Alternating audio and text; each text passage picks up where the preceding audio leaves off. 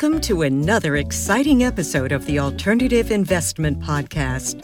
Listen in as host Andy Hagans interviews asset managers, family offices, and industry thought leaders as they discuss the most effective strategies to grow generational wealth. From commodities to real estate, venture capital, private equity, and more, we cover it all here on the Alternative Investment Podcast.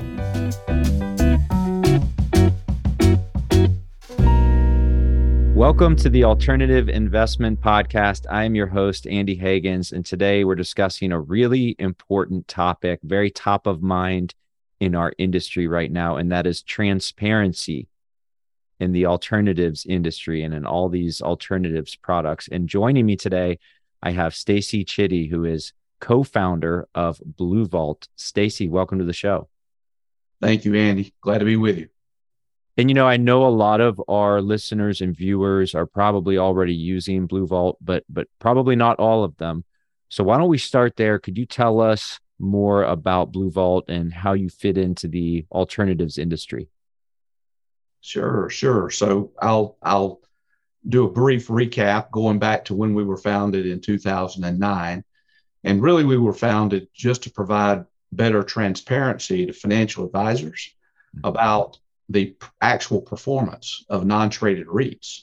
Uh, that's really all we set out to do back then. So we created uh, through some uh, collection of data metrics, um, we created a one page at a glance sheet with lots of pretty colors and charts and graphs that was easy for an advisor to look at, glance at, and uh, get kind of the updated information about the performance of the REIT so that they could do their own analysis. It might be something, a refresher for them before they meet a client.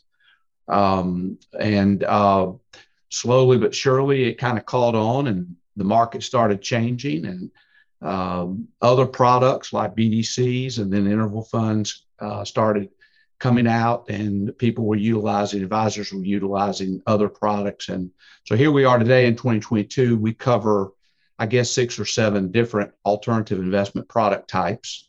Mm-hmm. Um, and we have a database that is searchable and filterable. You can query and compare and contrast.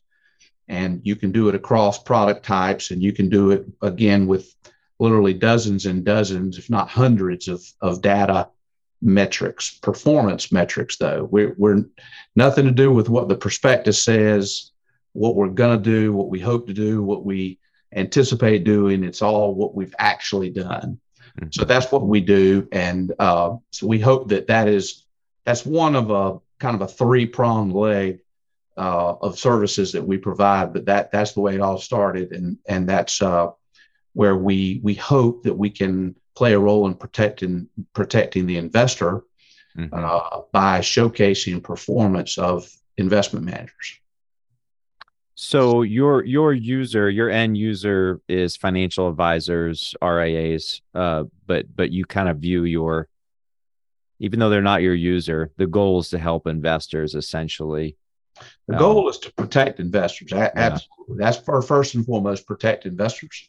Okay. Um, now, you know, you, there's only so much you can do. So everybody mm-hmm. tries to play a small part in that. We're just trying to play our small role in, in doing that. We just felt like that, you know, in the past, uh, 20 years ago, 15 years ago, 25 years ago, when an advisor sold uh, a limited partnership or when they, they sold a, even a non-traded REIT, uh, and the, the, the advisor after the sale a lot of times they lost track of how the the actual offering was performing. Sure. It could have been the investment manager didn't make it. It could have been that the wholesaler changed and the new wholesaler didn't have a relationship uh, with the advisor. It could be that he stopped doing business with the company and the wholesaler stopped coming by and or even if the wholesaler did come by, he he perhaps only got uh, part of the story of the performance. And so sure we felt like that the advisor was was oftentimes left out of the conversation and we were just simply trying to uh, inform the advisor more keep them better informed on a continual basis uh, so that they knew how the the uh, product was performing on behalf of the investor. Absolutely. And you know th- that reminds me of some research that you all produced with Cerulli Associates.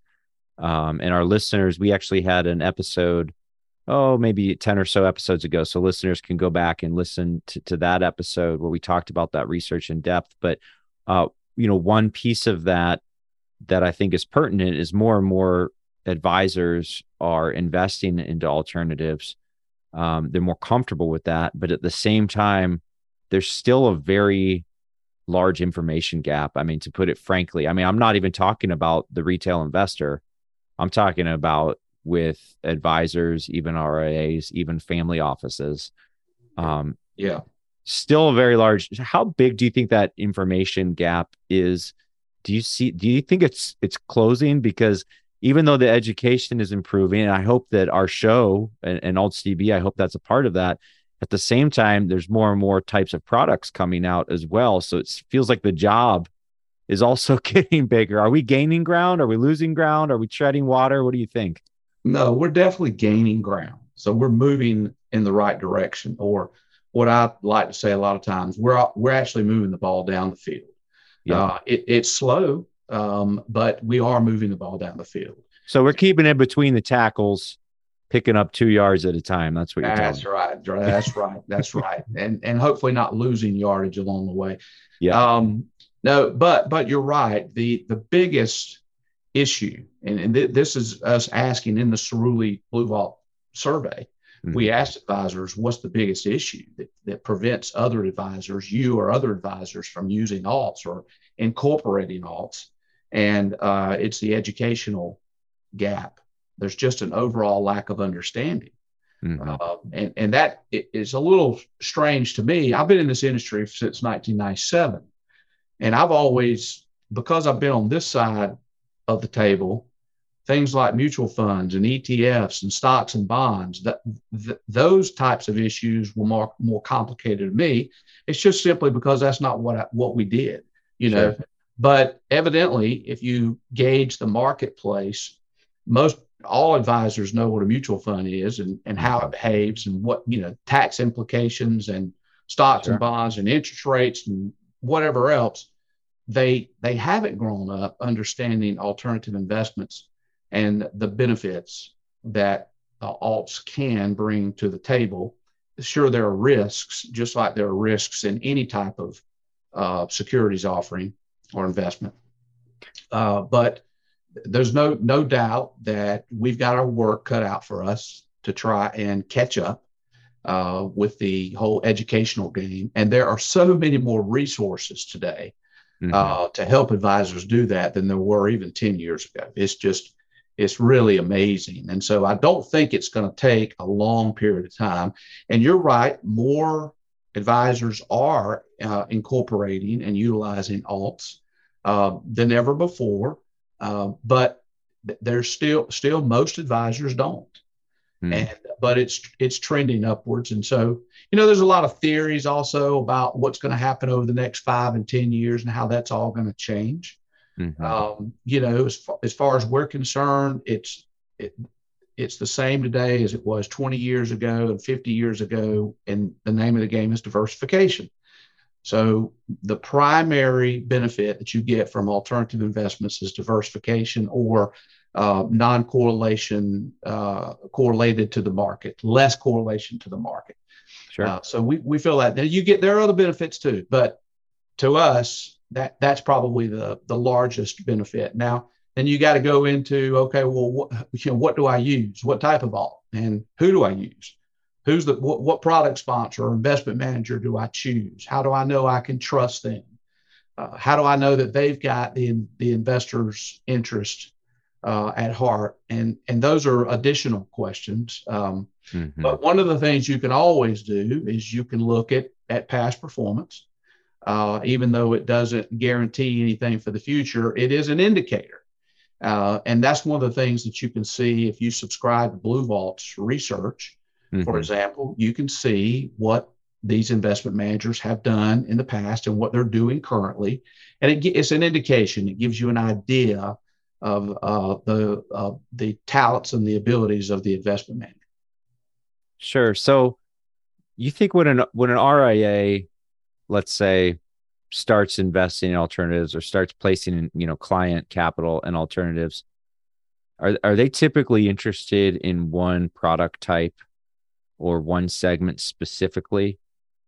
Or are they more looking at the alternatives world and then sort of selecting within that? Like, like are they interested in non-traded REITs and so they're subscribing to Blue Vault and then they kind of, you know, maybe they start to get more comfortable with BDCs later, or do they just hear I got to be in alts and so you know they look into it?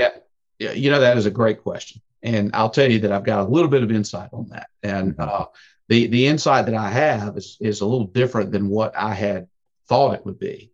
Um, so what I have noticed is that if you speak to an RIA um, and they're dipping their toe into the water, the alt water, they're doing it typically because they have found out some information about a particular product type, whether it be a REIT or a BDC or an interval fund or whatever.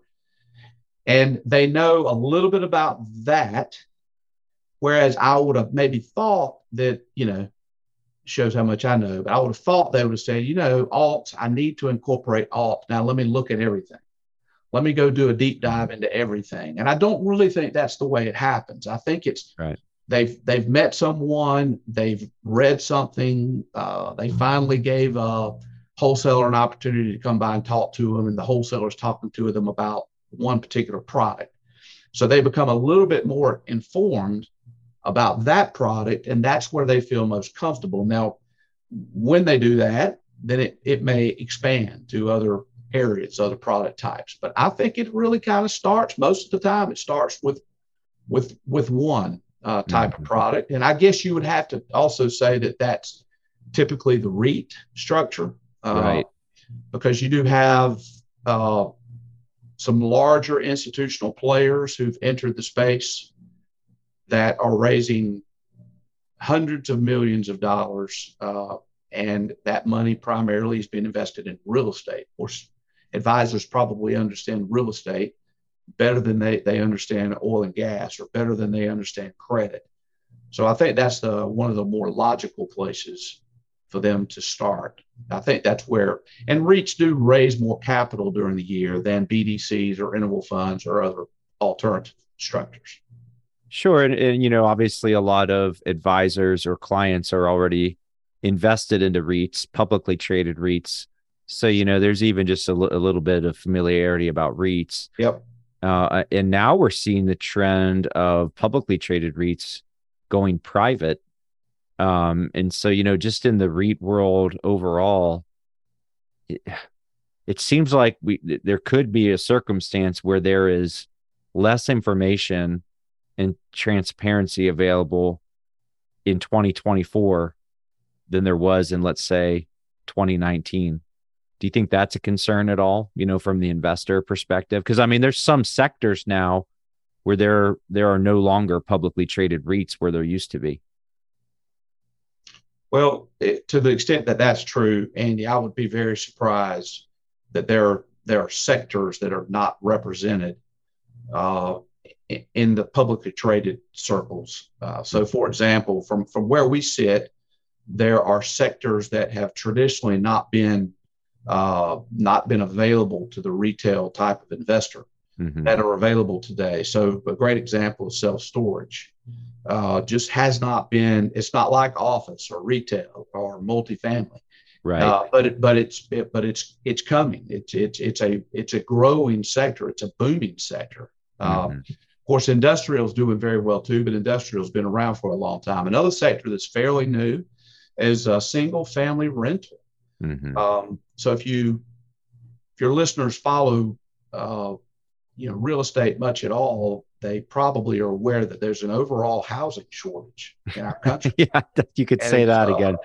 Yeah, it blows my mind. I can't believe there's a housing shortage in our country, but there literally mm-hmm. uh, millions and millions of, of homes or, or uh, livable uh, structures a shortage there. And um, I think five million is the term that I've you know heard from the National Association yeah, of Realtors. Yeah. yeah. and evidently you don't fix that in a year. That that kind of stuff takes years and years. So some some people, some in, investment managers are going the single family rental uh, route, and you, you can't argue necessarily with their argument. It, mm-hmm. These are individuals who, uh, you know, they can't afford to buy a home, uh, but they don't want to live in an apartment. They've got kids, right? Their school districts. They want to be in neighborhoods with uh, pools, but they can't afford, and so they rent. And um, so there's a an uh, there's an argument there. But back, back to your initial question, I don't think that there's a trend towards less transparency. I really believe the trend is is towards more and more transparency now. You know what you public REITs that are going private. I, I don't. I'm not an expert on that. I don't know why they would do that.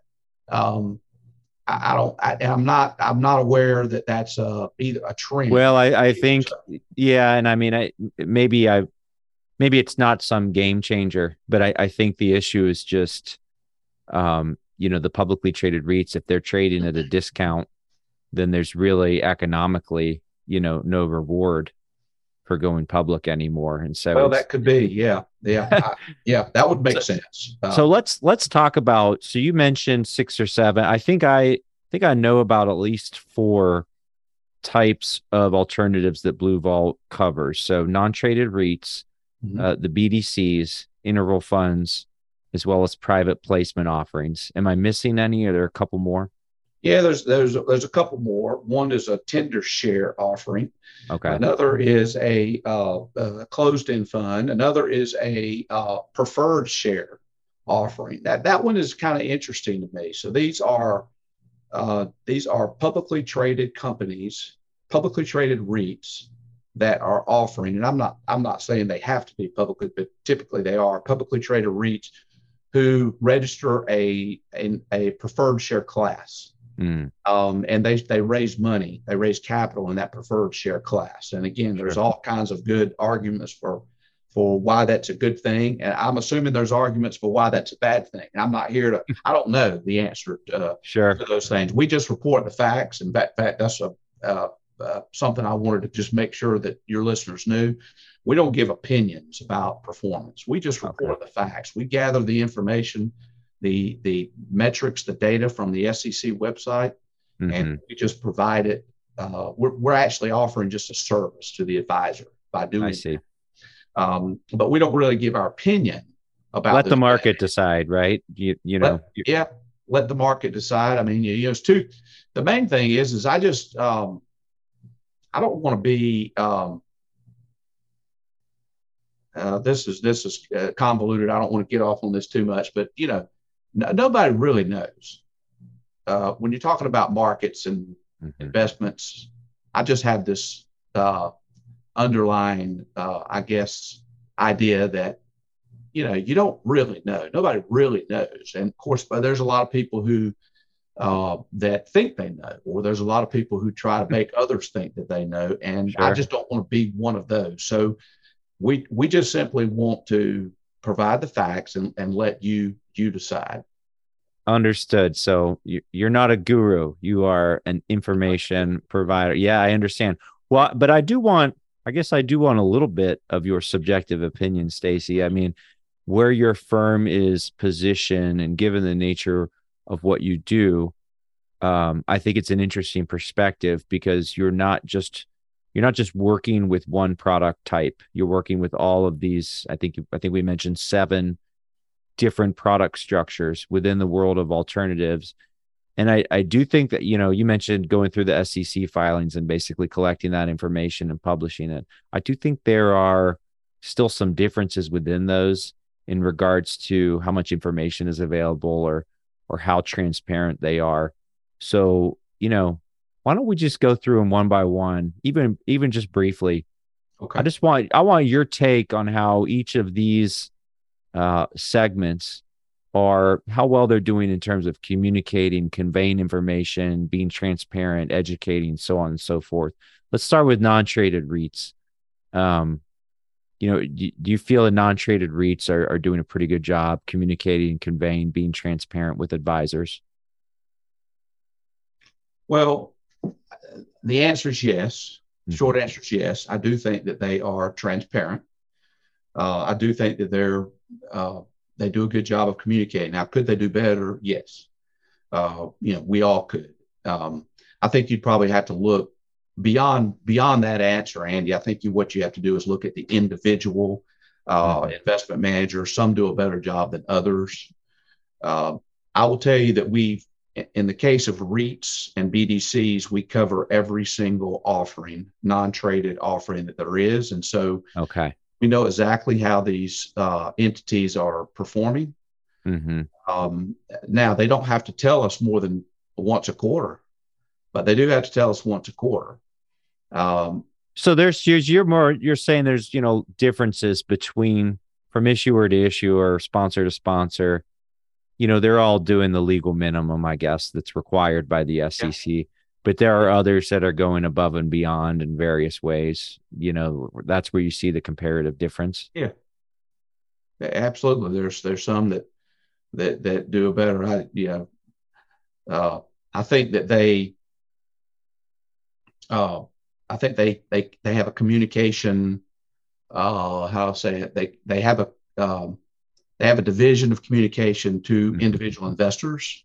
Mm-hmm. They also have a, a, a, line, a communication line to advisors as well. Sure. And uh, and typically, as you probably are aware, they don't communicate with the investor um, and not communicate that same information to the advisor. So the advise they they obviously want the advisor to know what they're communicating. So, but but they do communicate directly to the investor. Um, and uh, monthly statements or quarterly statements, whichever one they send out, probably monthly. It used to be a combination of the two, but I think most folks have, have uh, most investment managers have settled in on monthly. Um, you know, the biggest the biggest trend in that world right now of REITs is these perpetual offerings. Uh, at one point, the offering, which they call today a life cycle, offering mm-hmm. because it had a life. It's it had a beginning and it had an end. Sure. And and it's interesting. It's ironic where we are today uh, because we've gone we've done a we've done a 360 loop on on uh, this whole life cycle thing because it, at, at one point back in the 80s and 90s limited partnerships were being sold mm-hmm. uh, the the investments in these portfolios were primarily real estate and these limited partnerships just would seem like they would go on forever. And uh, then the investor would end up finding out that they weren't, they didn't perform. They weren't performing or they didn't perform. And so not only do they hold that money forever, they didn't end up performing. I'm not saying in every case, obviously. Sure. And so there was a movement in this industry is to give the advisor an, an idea that, hey, it, you got to have a, an exit strategy here.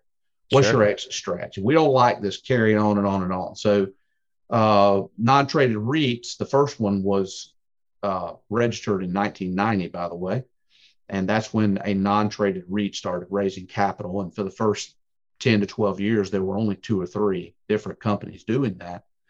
Um, but they they typically had more of a a view of uh, this we're going to end this thing. And and, mm-hmm. and it, mr mr investor you're going to get all your money back. What you do with it that time is your deal but we're going to give you your money back at some point.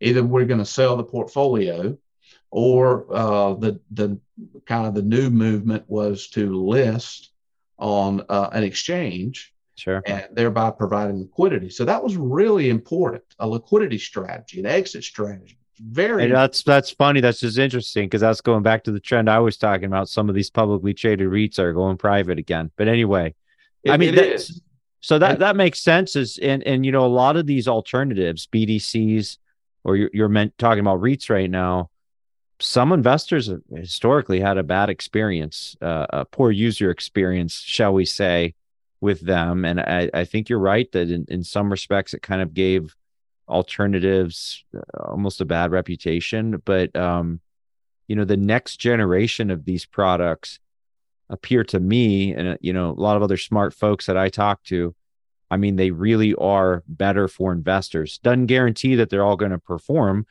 Doesn't guarantee they're all going to you know return double digits but things are generally moving in the right direction. So let's talk about interval funds because that's another one where there's been a lot of momentum, you know, a, a lot of steam. You know, how do interval funds compare in terms of their communication, you know, advisor understanding, uh, transparency? You know, uh, how do they compare to non-traded REITs? Well, again, it's that they're public offerings, so they have they're required to report to the SEC. Sure. The difference is between interval funds and, and non-traded REITs is that they don't have to report on a quarterly basis. They only have mm-hmm. to report on a semi-annual basis. The other thing is it's not a January 1st, July 1st filing deal. So they're, the filings are literally, I think they're, uh, our research team told me one time that uh, 10 out of the 12 months there are interval fund interval fund filings and uh, of course there's a lot more interval funds than there are uh, REITs uh, non-traded REITs um, so there's there's there there is the obligation to file they just don't have to file as often the other big difference between a REIT and an interval fund is that their interval funds where they get the name is that at different intervals there are there's a liquid more liquidity. Sure. And so that hence the name at, mm. at certain intervals. So uh, there is more liquidity, and they are also investing uh, quite differently than a non-traded REIT would. A non-traded REIT is typically buying hard real estate, uh, buildings or portfolios of buildings. An interval fund is, in some cases, investing also, or in most cases, also investing in other things, including in, including trading instruments. So they're more into the market, which allows them to have a little bit more liquidity uh, by right. doing that as well. Some people love the interval fund structure. Uh, some people uh, like the REIT structure. I think the REIT structure is a little bit more of a simple, is a simpler uh, structure to understand. Uh, we're actually having a webinar sometime coming up the next uh, month about uh, interval funds. What what do they invest in?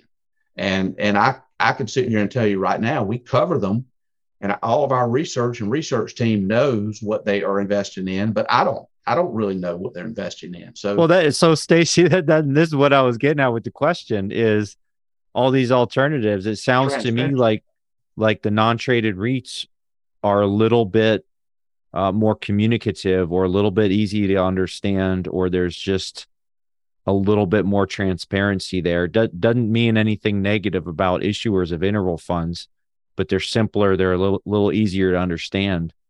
Um, well, whereas, I, I, think they're easier to understand. I'm not saying there's a uh, there's less transparency in the interval fund world. I'm not saying that. In fact, okay, there there could be more. It's just that I the interval funds have only been out since about 2016.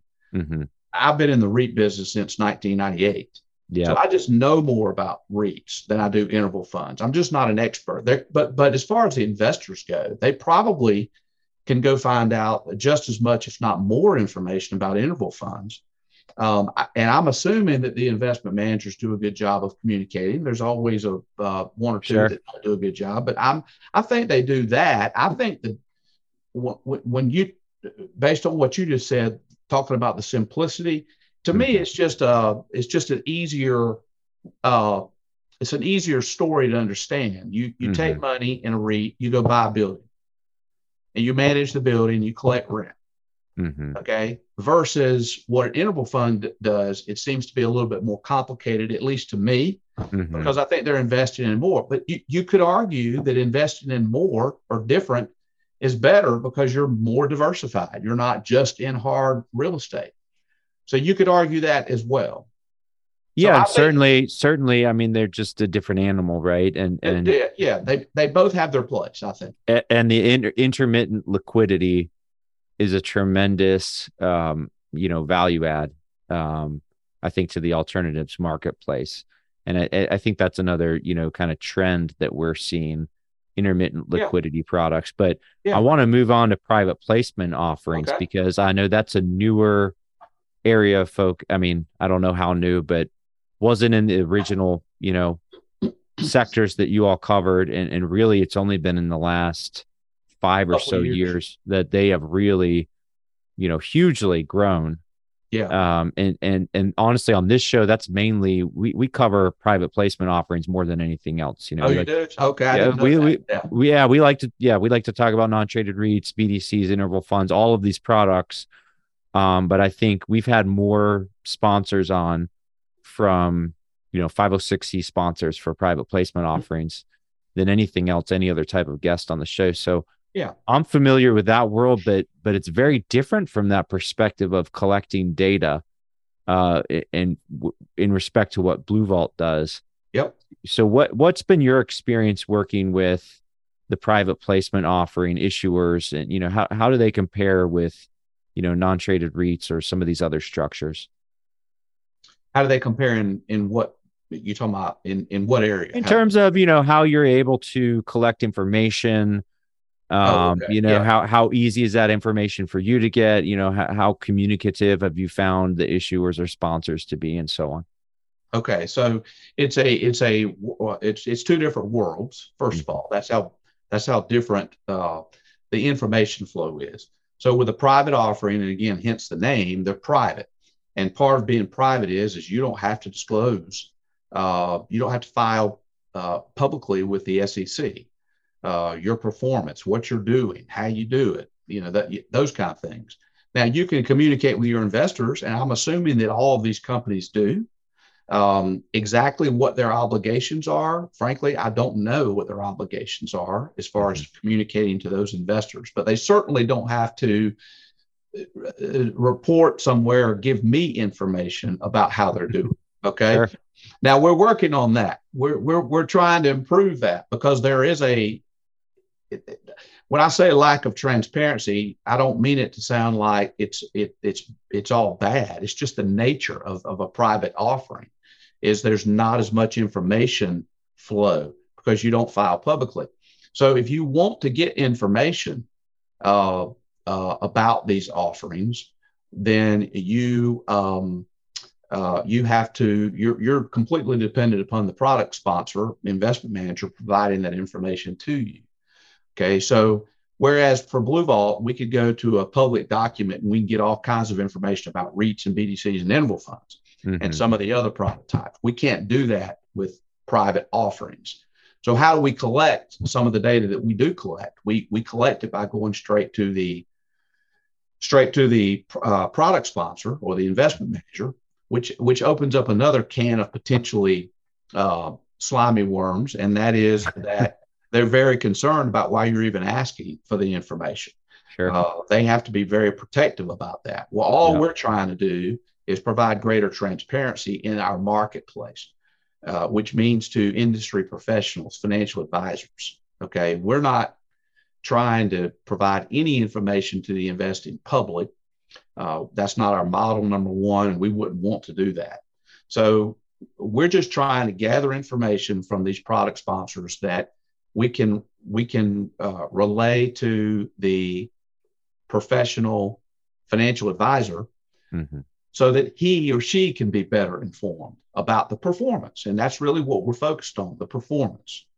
So, what an investment manager says they're going to do in a private placement memorandum, it doesn't really, that's not really where we live. Uh, we just care about are they going to do what they say they're going to do? sure And so that's how we try to track performance. Now, um, because we do all the things that we do at Blue Vault, tracking data on private offerings has taken to some degree a backseat. We just are, there's a lack of resources. Mhm. But uh, that's very not, that sounds like that'd be very labor intensive frankly especially making sure all that data would be like apples to apples so to speak you know Yes. Uh, yes, that's that is that is the case. Yeah. Uh, so to give you an example, when someone files with the SEC, or uh, there's a REIT, and they file their MFFO two different ways, Blue Vault can take that and we can uh, we can uh, analyze it and then report it uh, on an apples to apples comparison. So we can change it so that things are apples to apples. But you you can't really do that with private data. Um, Mhm. unless the sponsor is willing to give you all that. And we don't get that detailed of information from the investment manager of private offerings. So, what do we get? There's about 12 to 14 different metrics mm-hmm. that we, we ask for, and in most cases, we receive.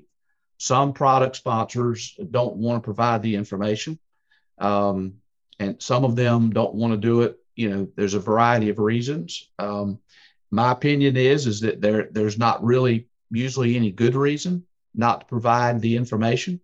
Um, and, so, so do more uh, sponsors of private placement offerings participate, or do more elect more, to not more participate? participate. Okay, more so you do. So you, most sponsors are willing yes. to share that information. Okay, that's yeah. interesting. Yeah, good question. Most of them are, but they weren't initially, Andy, because they they they they had never been asked by someone for this information. Sure. So Blue Vault comes along and starts asking the question. They're like, "Whoa, wait, what are you talking about? This is private." well, we know it is, but let me let me tell you what we're trying to do with it. We're just trying to create better transparency, protect investors, help advisors, and help you guys because we believe the better transparency, the more the transparency, the better in every across the board. Um, there's no exceptions to that rule. We we don't believe. So the more information that we can we can provide. So, but but just to be clear, these at, at, at least at this point, these product sponsors, investment managers, they're not giving us the detailed financial information that they would if they were providing it, if they were a public offering and they were filing with the SEC. It's not to that level at right now. It's also important to point out that they could file voluntarily. Mm-hmm. So just because they don't have to file doesn't mean that they that they they can't file. And some of them seems to be a little bit of a trend where some of these investment managers are electing to file publicly because they have nothing to hide and they want to show uh, uh, the industry and uh, investors to the to the degree that an investor knows how to go find that information, uh, what they're doing and how they're doing. So we we hope actually that more and more sponsors will elect to do that. But to the degree that they don't, what we're doing is is is gathering the information, or at least some of the information ourselves, and we're aggregating that data. We're putting it in our database so that you can cross-reference, compare, contrast, filter, so that an advisor can find out what's available to him, uh, what what what's out there that I don't know about that I could be using? What sectors? Uh, I've used multifamily, but I didn't know there's there was industrial. I didn't know there was retail. So uh, an advisor is able to look and into the Blue Vault database and uh, uh, query a lot more information that is typically available to them. Got it. So the advisor might be using Blue Vault not only to collect that performance information, but it sounds like even doing some product discovery like you know seeing private placement offerings in a sector that they didn't even know there there would be one they should be that's what i would be doing if i was an advisor i'd want to know I, well, well, first of all if you do your homework then you're yeah. probably going to realize that there's a particular asset class that i might should be investing in right now uh, in, in, contrast to others uh-huh. and uh, I, am also going to know who's who, who's the better uh, investment managers that are offering and what are the different features of their offering? How do they differ from each other? For mm-hmm. example, I'm just throwing this out. Which which one has a lower fees? Mm-hmm. Um, you know, that'd be one thing that I would I would be looking at. So now you can compare those things uh, through the database. You know, one trend that we talked about earlier in this in this episode, some of these very large asset managers uh, coming into the space. Um, and not not exactly dominating, but just you know some of these really big names when they enter space, it's like everybody knows about it in the industry. Everybody yep. knows, but also on the advisor side, everybody knows. So, do you see how do you see that trend in reference to the smaller or the mid-sized sponsors and issuers? Because on the one hand, it's more competition on the other hand, some of these big names that come in, it's almost like they might be legitimizing that product type in the minds of many RIAs. That has happened. That has absolutely happened. My, my view on it is, is that a rising tide lifts all boats. And I've seen it, I've watched it with my own eyes, and I've seen that play out. So the larger uh, product sponsor has not come to the space and pushed others to the side. Mm. In fact, they've come to the space and they've got their uh, they they've got their loyal following, mm-hmm. and uh, um, I think in in most ways they have brought credibility to the space, which has helped the smaller players. Now, where they go raise the money exactly is slight is slightly different. So, still today, your larger institutional players that come to the market, uh, they're mainly raising the money from family offices and uh, from the wirehouse advisors. Mm-hmm. Uh, they can talk about RIAs, and certainly we're making strides. The industry is making strides there, but I don't believe that that's where the bulk of the money is coming from. I think it's coming from the wirehouse advisors. We know that to some degree. Um, and then family offices, which are just large RIAs. Right. Uh, but everyone is making inroads with the RIA. What's been interesting to see, Andy, is that the, the larger uh, players that have come to the market the thought was is that they're they're going to get in with these independent broker dealers and they're just going to completely take over, and that has not happened. Um, it you know they're they're in and they're mm-hmm. doing okay, um, but I think that the smaller players are raising more capital. Uh, in part because of the institutional players. You could argue that before these institutional players came, to the space, for, for example, the non-traded REIT space, you could argue that the alts world was was not doing well. Okay. Yeah. They they had had uh, to your case earlier that they had had uh, you know I think three or four of the top capital raise firms since 1990 uh, had gone through uh, performance problems mm-hmm. at, at one point or another, and people were just skeptical that a REIT could even work. It wasn't the REIT at all, it was the investment manager. Right. Um, and certainly there have also been tremendous improvements through the years. Better quality investment manager, much lower fees. Mm-hmm. Um, that, that, you know, those two things pro- predominantly have created a much, much healthier and investment structure, and investment performance. Uh, hey, why, why do you think that? What do you think has been the pressure on fees? Has it been, uh, you know, more information and transparency within the alternatives world just just puts that competitive pressure, or is it more just that macro trend of in the traditional investment world? You know, the Fidelities and the Vanguards. It's like I'm. It's like I'm used to paying ten basis points fees on investments. You know, um, or is it another factor? I think it's mul- it's multiple factors, but certainly uh, there's regulatory pressure, I mm-hmm. guess you could say, lack of a better word. So there's some regulatory pressure. There's performance pressure. Okay, so look, it's one thing when you have a high fee and you perform well, but the minute these high fee products don't perform well, then what's everybody going to do? They're going to blame it on the high fees. Mm-hmm. Uh, you know, just like the the Sunday afternoon quarterback situation. It may not have been his fault, but if they lost, it's his fault.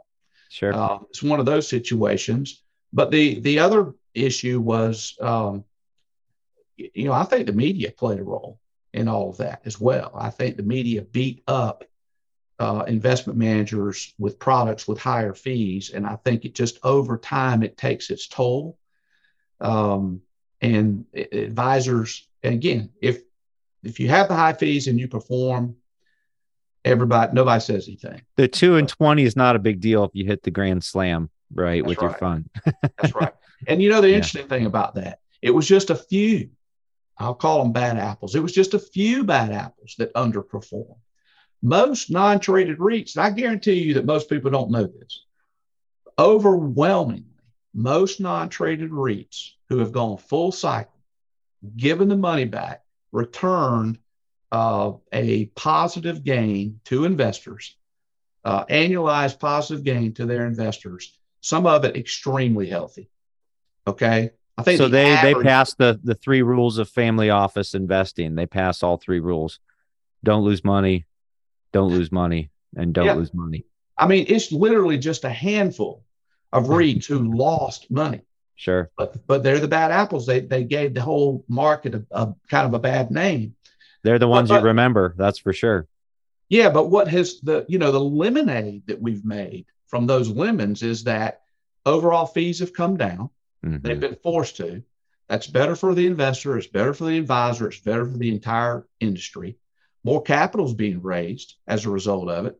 And I'll just get in one thing. One thing I want to make sure I say, Andy, that that uh, you know, Blue Vault. What what I used to say back in 09 and 10, uh, if if Blue Vault has a role uh, to play in reporting performance, and we cause a bad investment manager to have to leave the industry because of bad performance, that's I hope that happens uh, because we there's no there's no excuse for there to be a poor investment manager in this space uh, taking advantage of investors. And to, to, to the extent that we played a role in pushing some, and we did, I know we did, we played a role in getting rid of those. So I, I don't know of a single poor quality investment manager remaining in the space. That doesn't mean they're going to all make money. It doesn't mean that, you know, all that. But I'm just saying the quality of the of the investment manager is so much higher than it used to be. You couple that with the reduction in fees, and you got a pretty pretty solid thing going right now. It's just a better product for the investor. It's a better product, and the only reason that the majority of advisors aren't using these products is the liquidity issue. That's that's it.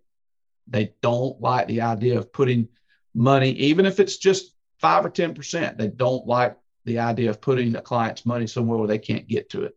But I, I had an advisor tell me that last week that he'd been burned and he's not going to do it again.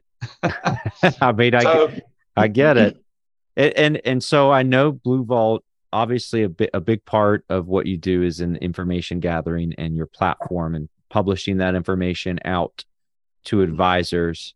Uh, but Blue Vault also runs events, or at least an, an annual event. Is that right?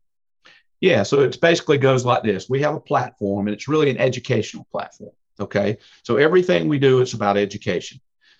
One of the of the prongs of the three prongs is our research, which is what we've been talking about. So research, fact-based research, is an educational tool. Another educational tool that that we have on that platform is uh, uh, something we call the advisor engagement program. And it's just simply where we talk about alternative investments.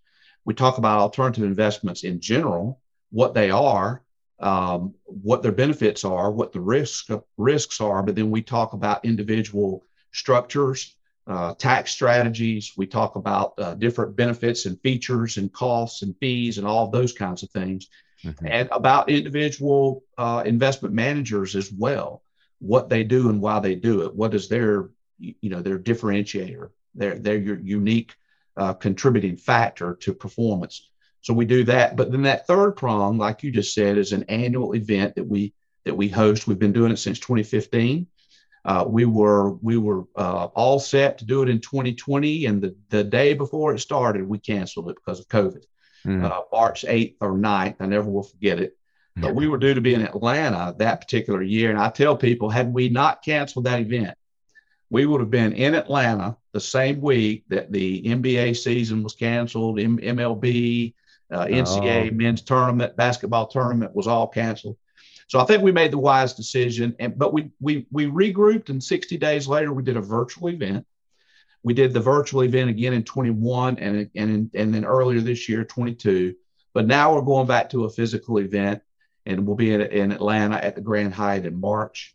And uh, we we we, uh, we think we'll have by, by far the largest event that we've ever had there. There's just a lot more players in the space, and there's a mm-hmm. lot more firm, uh, a lot more uh, uh, services firms, vendors providing services to the marketplace as well. We call those internally alts tech. So it's fintech, but with an alts twist. So okay, well, yeah, I don't know if Alts DB would technically fall under that umbrella. We might, but are the who should attend the conference? Is it mainly for you know industry professionals, or we also talking about broker dealers or RIAs or, or advisors? Advisors, uh, advisors, advisors should attend the event, including RIAs. In fact, we we uh, are trying to reach the RIA market more mm-hmm. and more. We've we've where we've always been is in the independent broker dealer market. Sure. And a lot of those, a lot of our subscribers are are affiliated with independent broker dealers, but more and more of them are are uh, are the from the what we call the true or independent RIA market. Sure. So advisors, but broker dealers as well. We're going to have a combination. We'll probably have more advisors than we will broker dealers, of course, but mm-hmm. uh, those, and then there'll be investment managers, and then there's going to be these alts tech uh, types of firms, those that that offer products and services that aren't investment uh, structures. Uh, there's a ton of those firms out there today, uh, where 10 years ago that was that was just not the case. It, they were in their baby stages, uh, but now there's a maturity factor there, and uh, we hope Alts AltsDB is going to be there, maybe as a maybe as, as one of our media partners. I think we, you and I've talked about that before, so maybe I'm hoping that we can work something out in in that regard. Maybe even have you come and host some podcasts live uh, from uh, from Atlanta from the hotel. You Grand know, it's Hyatt Buckhead.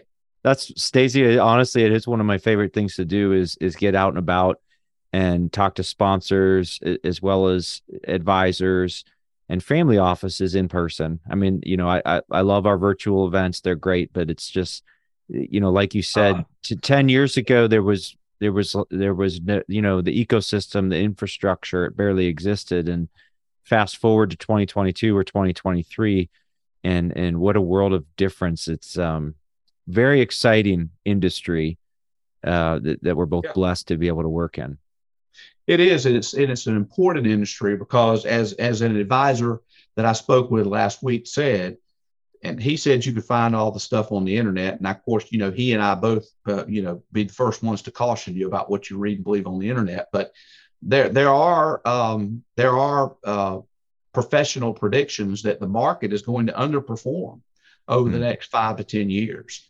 So um, six and six and seven percent total returns, annualized returns, might be about as good as as a typical investor does if they're just in the marketplace. So I think that there's going to be more and more advisors who recognize that, and and and they're going to be uh, more excited about learning uh, about the, the the vast array of alternative investments available to them to utilize to diversify and even improve performance. And by the way, there's all kinds of analysis that you can point to, Andy, that incorporating real estate into a client's portfolio increases the total return and decreases the risk. So, hundred percent. You you you know that there's yeah. all kinds of analysis of that, and and why mm-hmm. people the masses don't understand that. I, I there's there's a reason that. that yeah there's a reason that you know largest endowments and oh. you know dedicated family offices are they don't have a four percent allocation to real estate. I mean you're uh, talking about on a market cap basis. This is an asset class that, you know, so many of us are underweight. You know, even if you do own your own residence, you know, you, you have to look at oh, that yeah. portfolio. Oh yeah, a- absolutely. And and look, the endowments have a they have a um, uh, they have an advantage that the typical investor like you and me don't have. They have they have a lot of time. Mm-hmm. They have billion dollar portfolios, you can just do things more uh, better. But there's got to be a reason. There's got to be something they know that the retail advisor and the retail investor don't know. If they're allocating that much uh, to alt strategies, real estate, that type of thing, and most advisors don't allocate anything uh, to the alt market. So there's there's there's a disconnect somewhere. Absolutely, and um, I think a great place to talk about that disconnect and learn more is at the upcoming summit. And for our listeners, I'll be sure to link to that event webpage where you can learn more and register, as well as all the resources that we discussed.